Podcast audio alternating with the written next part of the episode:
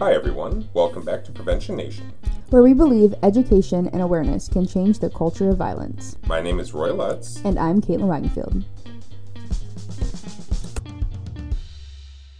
Welcome back to Prevention Nation. It's Roy here with Caitlyn, and uh, we are talking sports and violence, and I love sports. not I violence. don't love violence. I predicted that because in our first take, yeah, right. So this is uh, for our listeners. This is our second take, which happens often. It's uh, yeah, when you come in with subjects like this, I mean, there's so much content and so many things that we try to research beforehand, try to learn, and try to just acclimate ourselves to the conversation. So yeah, so take two, right? I needed a rewind. Yeah, rewind. I felt that way all day. I just need to rewind a little bit. Okay.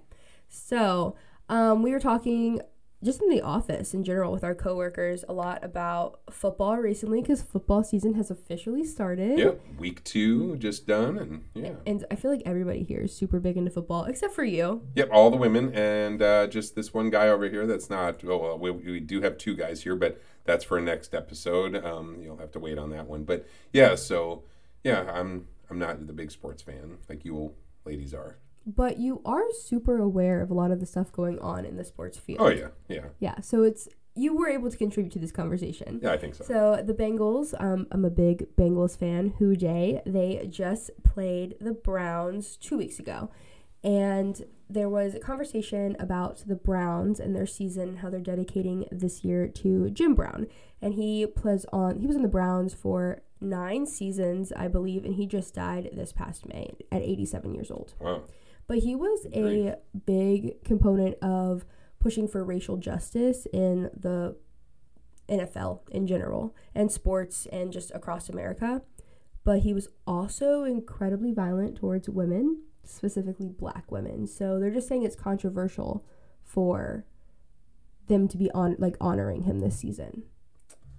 Okay. Well, I mean, it- and specifically the Browns, you know, I mean, that's, um, I mean, when you have other notable cases of um, reports and allegations of violence with uh, Deshaun Watson, and, you know, I mean, so you already have this, a a team that has some notable people connected to violence perpetrated against women, and then you have then this team dedicating a game in there in that name. Uh, it's it's really a complex situation Yeah, so Deshaun Watson, he had 26 acu- accused women. So women accused him of 26 counts between 2021 and 2022. So within a year, he had 26 counts of sexual harassment. and what's his contract right now Oh, right i mean i don't even know It's painful to talk about how much is money- painful. yeah when you think about when we you know part of our conversation and building up to this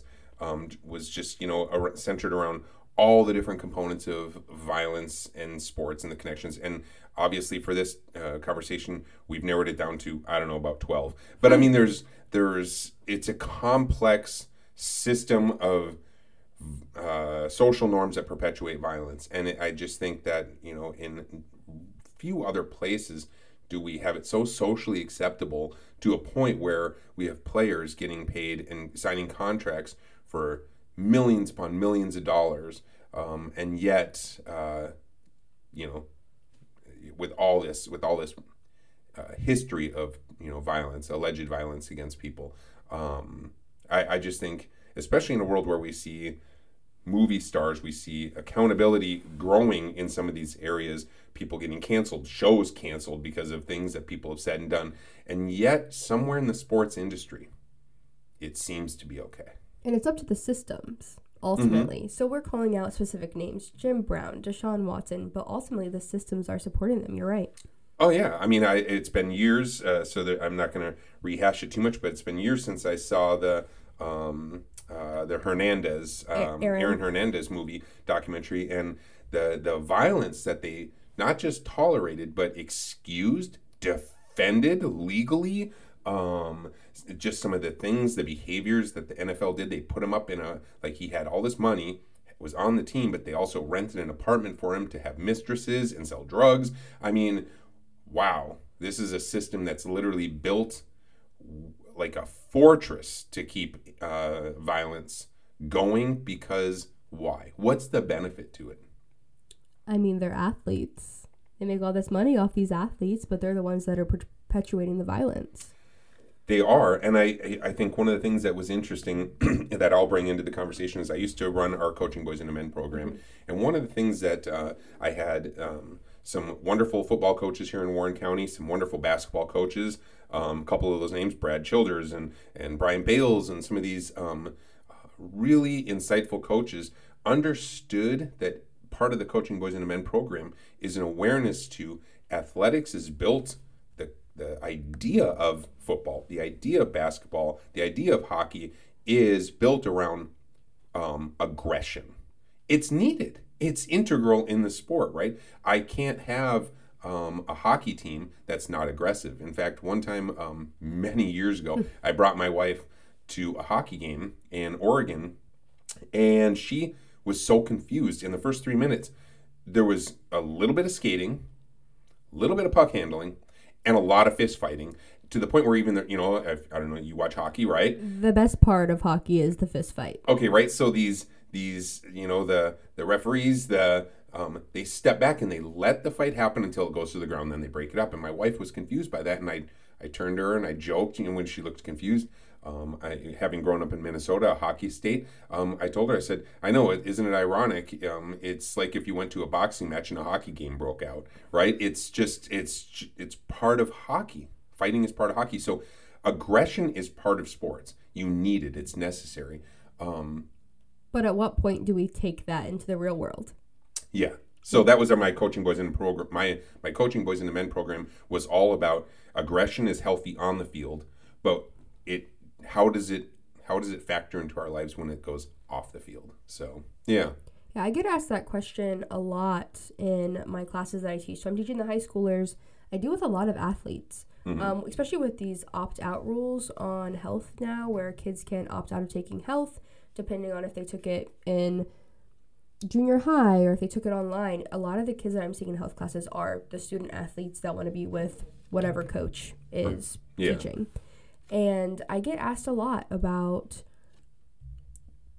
team dynamics. Mm-hmm. So I teach bystander intervention, and one of the big scenarios I start with it because it's always so controversial for especially my student athletes, where the scenario is um, people are people your teammates are in the locker room and they're joking about people of opposite gender in a derogatory way, and then I say, what could be helpful, what could be hurtful, what are the barriers to you doing anything. And then kids, without a doubt, always say, but why should I have to do something here? Well, yeah. Okay, so that, and that's, you know, so that's a complicated thing. I mean, locker talk, it doesn't do any harm, right? Does it? Does it actually do any harm? I mean, it perpetuates violence. Yeah, I mean, obviously, and, and I'm being facetious when I ask that. I mean, you know, um, I, was reading uh, this article that was saying locker room talk um, is not harmful. In fact, um, it was said that uh, locker room talk is uh, unity, and it's about sharing, going through something together. Um, that it is um, how we connect, uh, how we go through. We're going through similar things, um, and that yeah, that it's not uh, innately misogynistic or violent against um, people of the other sex, but it perpetuates um, it perpetuates unhealthy behaviors about people from gender, sex, has a whole bunch of homophobic undertones. Mm-hmm. So, and that's what I tell the kids in class. Mm-hmm. And they still disagree. Well, do they disagree? Not necessarily. I think they understand at that point. But then the question is that idea of the barrier. What is the barrier in this situation? That those are their teammates and the idea that if they're going to speak out against them, that there could be negative consequences for them. Because they don't like the negative consequence of being left out of the team because if everybody else is joining in and they're the one to stand okay. up about it. Okay, that makes sense because like what I was one of the things I was looking up was uh, saying specifically that um, you know as far as complicitness, mm-hmm. uh, the reasons why that uh, a lot of uh, high school boys, when asked athletes are asked why they're complicit, they give these reasons. It's they think it's wrong, but the issue is too small to really make a big deal out mm-hmm. of. Um, they say that um, it just they think that it's bad, but it's going to take a huge effort. um, and they don't want to deal with that kind of effort. Um, they'll dismiss it because it's just a joke. It's don't take it so seriously. So they do a lot of dismissal, which is also a form of deflection, um, denial. Um, they say that's not how we really feel. We're just venting. We're letting off steam. Or the deflection, specifically deflection, when they say you don't get it, you just don't understand. Um, and then defensiveness, which you know some of their excuses are, it's not all women we're talking about it's not even any women. In fact, it's just this. Uh, you can't. My uh, the listeners can't hear, but I'm doing a little air quote. It's just like it's just women. You know, it's like Yeah. this fake concept of women. Well, yeah, it, that's problematic. That's real problematic. It's definitely problematic. And even when they do see something wrong with it and they want to say something, especially these kids that I'm talking to, they're freshmen, sometimes sophomores at like the oldest, pretty much. But they're like the lowest on the totem pole. Mm-hmm. So they don't really have any power. They might not be the best person to handle that situation. So then I go into talking about who could be the best person to handle this. And Yeah. ultimately, they result in the coaches. Mm-hmm. So coaches should be handling situations like this. I know you had pulled up um, something you had showed me last year that I bring up to my classes of a coach that took took the lead on a situation like this. Is it TCU? Yes, TCU, uh, with Texas Texas, Christian. Christian. University. Yeah, I mean, it was. It's a video I saw last. I think it was last year. I saw it for the first time, and then it just popped up again on uh, some of my algorithms. But yeah, it's a coach standing in in a locker room. So I mean, literally, I think it's pertinent to this conversation because we're talking about locker room talk. Well, what is real locker room talk? Is it this misogynistic, homophobic, uh, aggressive, violent nature, or is this TCU um, coach showing us what locker room talk is really supposed to be about? And he's talking to him about consent. I mean, he talks to him explicitly about. And what I think is the coolest part is about it's ongoing consent. I mean, he makes it very clear. If she says um, yes at the stadium, um, great, but that yes at the stadium does not mean yes in the car. And then it sure as heck doesn't mean yes when you get back to your place or hers.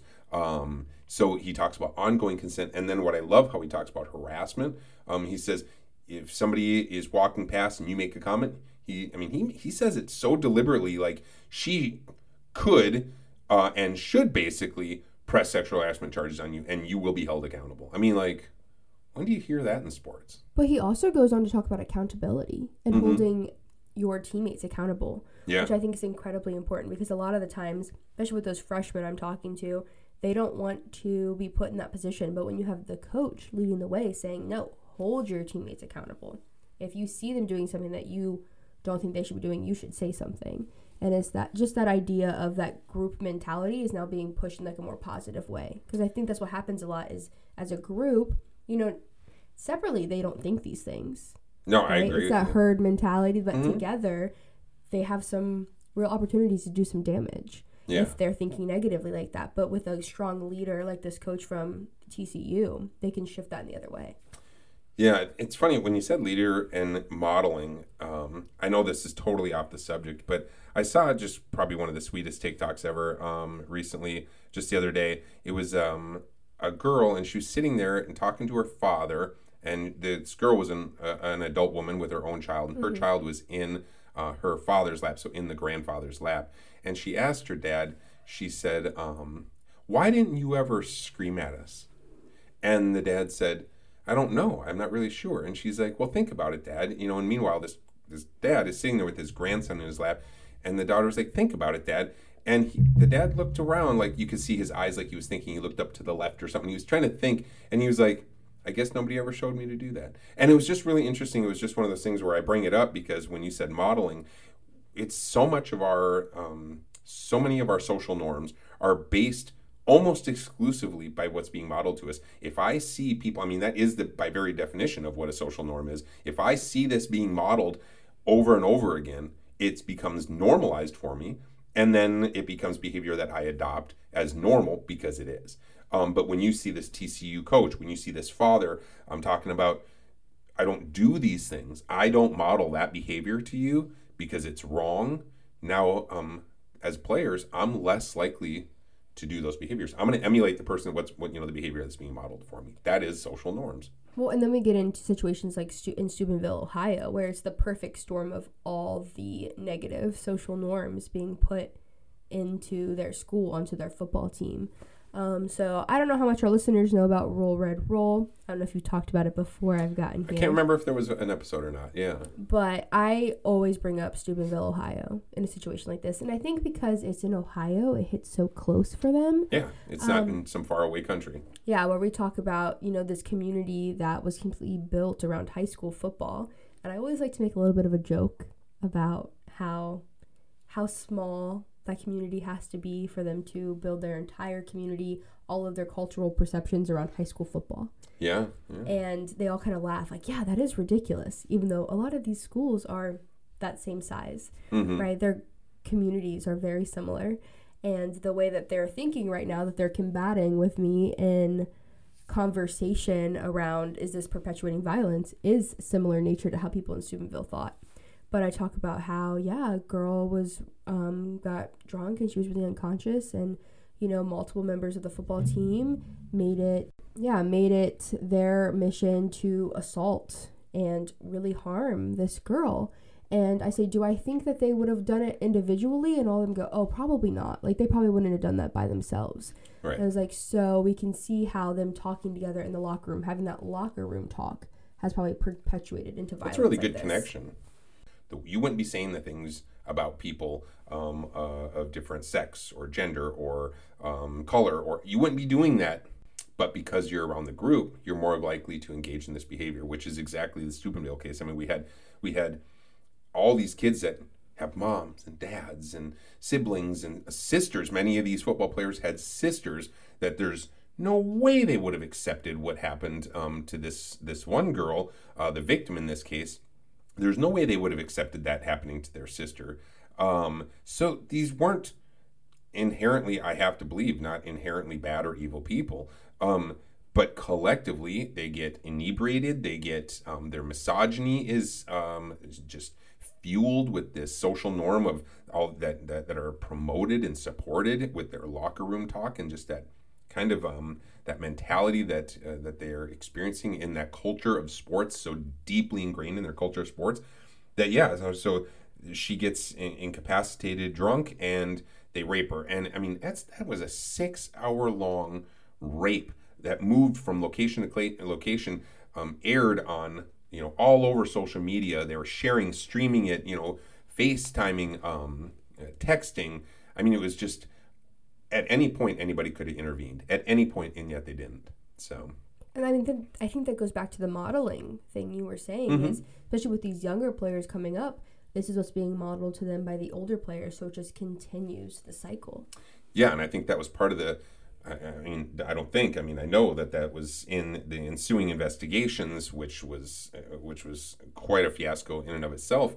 Um, but part of that part of that problem was like you like you're pointing out is that these boys who were absolutely guilty of rape, sexual assault, and any number of other crimes, child pornography that they were distributing all over on, on the internet and everything, um, they were literally supported by their fathers and the police, all the older men in the community that used to play on the football team, the Steubenville football team. So they were all former football players protecting these guys. And now, what is that being now? You know, as this freshman, to you pointed, you know, as you pointed out, these freshmen on the football team are going, "What is all this chaos?" And what they see is unity between their their um, their older players and then their coaches and their all their coaches' peers and all the men in the community. That's all modeled for them. They're learning you know nothing different which is you know if you watch the documentary uh, which was done in 2018 so six years after the incident um, that town at least from the documentary did not appear to have changed a great deal because those younger kids just grew up to do and behave the same exact way And obviously, I haven't been to Steubenville, but it has to be well known, especially with this documentary, that they're they probably talk about it all the time. I I I think about that a lot. I can't even imagine. I think that's part of my my intrigue about Steubenville is that how do they feel about like I, I I don't know. There's part of me that is, feels compelled to want to go to Steubenville and and talk to them, like do a podcast. I mean, we should do, we should go out to Steubenville and do a podcast. I am not sure, but see, that's the thing is I we I, I laugh and joke about it, but I'm not sure I would feel entirely safe doing that. Um, I think as a woman, I would not feel safe in a place that allowed for that kind of violence to be done. Yeah. against a young woman. Yeah. So so what does that lend to the whole conversation of violence in sports? I I mean one of the things that I just thought was really kind of cool um, when thinking about the violence in sports um, is uh, was from a fan fandom um, perspective that we're not seeing as as women's sports are growing. Right. We're not seeing the same. Uh, kinds of violence perpetuated that we've seen in men's violence. Um, so, from a fan perspective, um, it was uh, reported um, that in the United States, Canada, and England, um, they have, uh, with, through a bunch of research uh, through Lancaster University, found that um, after uh, the Northwestern England um, football game, uh, domestic violence rose 38%. Um, uh, when they lost and 26% when they won. And they found that that trend is cons- consistent with almost all sports across all genres football, baseball, basketball. So, increase in violence, domestic violence, immediately following a win or a loss of a football or of a game, of a sporting event. And then I think to myself, um, with um, in men's sports, we have these fans that are fighting, drunken, um, it's brutal. I mean, I can't turn on news without seeing somebody getting dragged out of a baseball game or a football game because some fight and altercation. Yet we're not seeing anywhere near that in the in the women's uh, environment um, of athletics. And one of the things that um, there was a group that basically is working towards um, very specifically creating a culture where in women's sports that you come as you are as a fan. There's no expectation that you have to know a lot about sports. You're there to support teams. You're there to support people um, who are athletes, who are you know just just like you would if you went to the Olympics. You're not going to go to the Olympics and break out in a big fight. Um, but for some reason, it's socially acceptable. It's a social norm at a football game to i mean i think there's some stadiums that don't even drink like sell beer in there anymore or anything because people just get crazy and fight i mean what is that Yeah, you have to be really careful. And I know all the stadiums around us, they have specific rules around alcohol. Like they have to open it for you, and you can only have, I think, two. So you can only have enough to fit in both of your hands. Because Yeah. people want to buy large amounts all at once and sit there and drink and then get very drunk and then fight. Mhm. But the idea is if you can only have two, you have to keep going back so they can cut you off eventually. Um, but that's just what I've seen in our stadiums here. I haven't heard about them cutting, you know, alcohol sales completely at stadiums. I feel like that'd be a major loss in profits, and I can't imagine the systems Yeah. wanting to do that. Right, right. Well, I will say regarding your um, student conversations around um, locker talk. So one of the things with the coaching boys and men program that we really tried to do was we oh, it was called teachable moments. So uh, one of the things I would help train coaches is doing is intervening. So when they walked into a locker room, because coaches have a really unique perspective.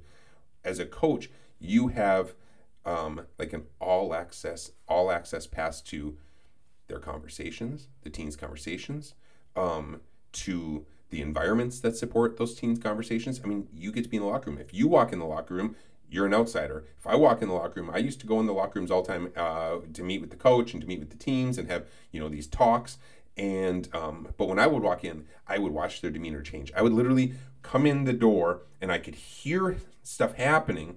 And as soon as they'd see me, they would, oh, oh, you know, let's, let's be respectful. Um, and it's like, whoa, I want to be part of the conversation. I want to hear what you were talking about before I walked in. Um, so, you know, lock, coaches have these ex, extraordinary access to their their thought process, their, thought process teens. So one of the things we worked with them was to how to stop um, those things in place. So if you see or if you hear something happening, derogatory statements, to stop them, um, call a timeout. Basically, say, hey, we're gonna have a conversation. Um, go on the defensive, which was explain. It, it, it, uh, um, I guess basically explaining what it is. Here's the problem with this. And then go on the offensive saying this is not acceptable in my team. You will not be you know no longer be part of my team if you continue this behavior. And when challenged with it, one of the primary things that I said, so to your point, when your students kind of give pushback, like, what's the big deal? We're not hurting anybody. There's no girls in there to hear. There's no people. Well, one, you don't know. You don't know who is being hurt by it. There are guys. I promise them that there are guys in that locker room that feel uncomfortable with that conversation, but they do not feel safe saying stop it. Uh, second thing is there is no correlation, no link, no causation um, between aggressive, hurtful, derogatory language, and success on a field. There's no evidence to show that you are going to perform better or do better if you're mean, derogatory, misogynistic, or, or uh, aggressive. There's no connection. So you're doing it for what? To what end? There's no end. There's no result. There's no outcome resulting from it. So you may not think it's a problem, but I don't really care if you do. What matters is that somebody else might think it's a problem and you don't need to do it. It's not helping you win. It's not helping you do any better. So stop now. You know, I mean, and assertively. So this is a call out to coaches.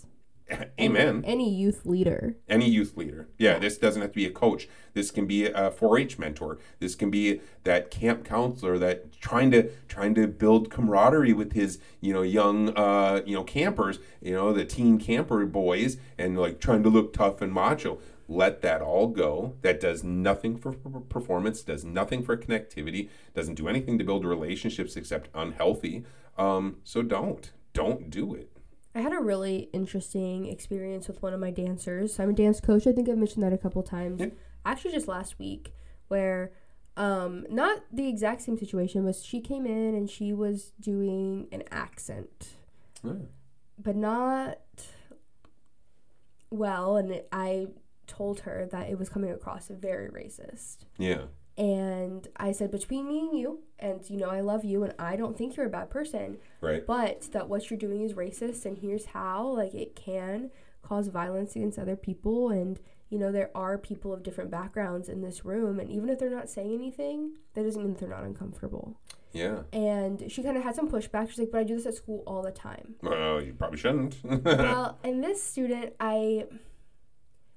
I feel like I can connect with her because she actually goes to the sa- same school that I graduated from. And I was sharing with her how, you know, I had to go out in the world and unlearn a lot of really harmful behaviors yeah. that I learned in that school district. Or I figured it out in high school before I graduated, but still, it took, I should have known some of that stuff by the time I was 14 years old, like she is. Yeah. And I was like, but here I am. I've been where you are. Let me tell you why that's wrong and how you should change it. And I'm hoping that sits in her head, but we'll see. But So you called a timeout. called a timeout, yeah. Called a timeout. Like, hey, let's talk about that. Let's talk about why that's not okay. And I think it would have been really easy for me to just say, hey, stop talking like that in this class and move on with whatever I was doing. I was trying to choreograph some dances. But I didn't. I tried to make it a teaching moment, Yeah. especially with how diverse that class is. I think it's important to set that example. Absolutely. Well, let me ask you a question because just the way you said that kind of prompted me to, to think about it this way. Like when they, when some of these kids are pushing back, and I, I have examples of my own as well, even with my own kids. Um, when when they say, "How is it hurtful?" How? I mean, so like her her um her what did you say impression or her doing voices or these locker room talk um how does it actually and will it cause every kid to harm um, other people does it influence all of them to be uh, aggressive and violent people does it and will it will it is there actual causation or is it correlation i mean what, i mean if i was a kid and I, i'm pushing back i'm like caitlyn it's not going to make me this isn't going to make me go hurt somebody The easiest thing, I did this with her too, because she really wasn't getting it. And I explained it because I know she gets. She gets like really wrapped up in guys at 14 years old. mm-hmm. And so, you know, she's talked to me about things that have been said about her or get said in general that hurt her feelings. okay And so I brought that up. I was like, what if um, a male came in here and he was saying this about teenage girls in general? Would you take offense to that? He's like, well, yeah, because that's not true. That's not accurate. Those are her exact words, but I'm giving you the gist. Yeah. And I was like, so that's how like your perception using this accent is for a person of that culture. yeah. Like you're portraying them inaccurately, Okay. and it could make them uncomfortable. absolutely. And you should care if you make people uncomfortable. Because i was like i know you're a kind person. I know you want to be a kind person and it kind of all led to a conversation about kindness and that's kind of how i like to wrap up a lot of hard conversations like that with kids. It's like i know you guys are kind. I know you want to be good people. Let yeah appealing to that nature of them. Yeah. Let me help you get there. Yeah. I, so I, I think that's great. I know one of the other ones that I tried to that I typically went to with uh, regards to some of the conversations I had with the student athletes was um, their perception or definition of what violence is because they were like, I'm not going to be violent towards anybody. Then let's define violence. What does that mean? Because it sounds like to me that you think it means going out, hitting somebody, punching somebody, or or, or worse. You're you're minimizing that, or or just straight up denying the fact that words are violence. Words can be super violent. Um, so um, right away, the fact that you say I'm not going to go out and be violent is already not true. You using the words and the language you did was already violence. Violence has already been perpetrated and committed right now by you. Um, secondly, that making a lot of people have a lot of trouble seeing um, and understanding how social norms work around um, violence. I mean, at least my understanding of it is is that um, everybody, when we see um, the, the, the the influence and the the the you know astronomical widespread um, power of misinformation. When you share misinformation, you create other people who are highly susceptible or highly vulnerable um, or more prone to things. Um, you put them in a very different particular situation. So I might not actually go out and act physically violent towards somebody, but if I am verbally violent about a population of people, um, in this particular case, misogyny, we are talking about athletics and the violence perpetrated against women, Jim Brown and you know Deshaun Watson. If I am doing these behaviors, I am telling you, somebody who's maybe highly susceptible and prone to being physically violent, that it's okay. So now you're more likely to repeat these utterances that I made. And if um, you know, your dating partner, your significant other um, uh, of the opposite sex is um, resistant to that, I might be become violent because I have constantly been fed and been reinforced and modeled to me that you are you are subject you're you're subject to me. You are property of mine. So it's it's not hard. I get i get why it's hard for some people to see that co- connection causation or correlation but it's there. It's real. The correlation for sure. I don't know about causation, but the correlation is there for absolutely. Um, when you, the more how you think about something is how you're going to behave towards something. And if I think derogatory negatively about women, I'm going to behave negatively towards women. Well, that even goes into implicit bias and absolutely all of that stuff we like to talk about all the time. Yeah. Well, I don't know. What do you? Where would you want to wrap this conversation conversation up on sports and violence? I mean, should we ban all sports? Just get rid of all aggressive sports? No, we shouldn't ban anything. Bans don't work. We know that. Yeah. But just, yeah, call out to people in leadership positions. It's up to them to be the ones to do better and create the systems that protect people. I can say it better. I think that's great. So, um, so for you coaches, uh, listen to Caitlyn. Um, call out these behaviors understand that those, these behaviors aren't at all connected to your success as a team. Your success as a team is your cooperativeness and you're willing to work together and work hard together because that's the one thing i think is undermined by a lot of this is that athletes are amazing people. Super talent super hard work ethic. I've never known people outside of athletes that work as hard as athletes do. I mean, I go when I would work when I was doing the coaching boys and the men, I'd go out there and I watch those kids in the hot weather, hot you know, hot fall days running up and down those bleachers until they were vomiting. I mean, I'm done one one time up that bleacher and I feel a little nauseous. I'm got to go home. But they work hard, dedicated, committed, the team connection, the cooperativeness, all the benefits to sports, the connection to school, all those benefits are being undermined when you're teaching your kids to be violent and to hurt other people. So don't do it, be better. Yeah, be better. I like that.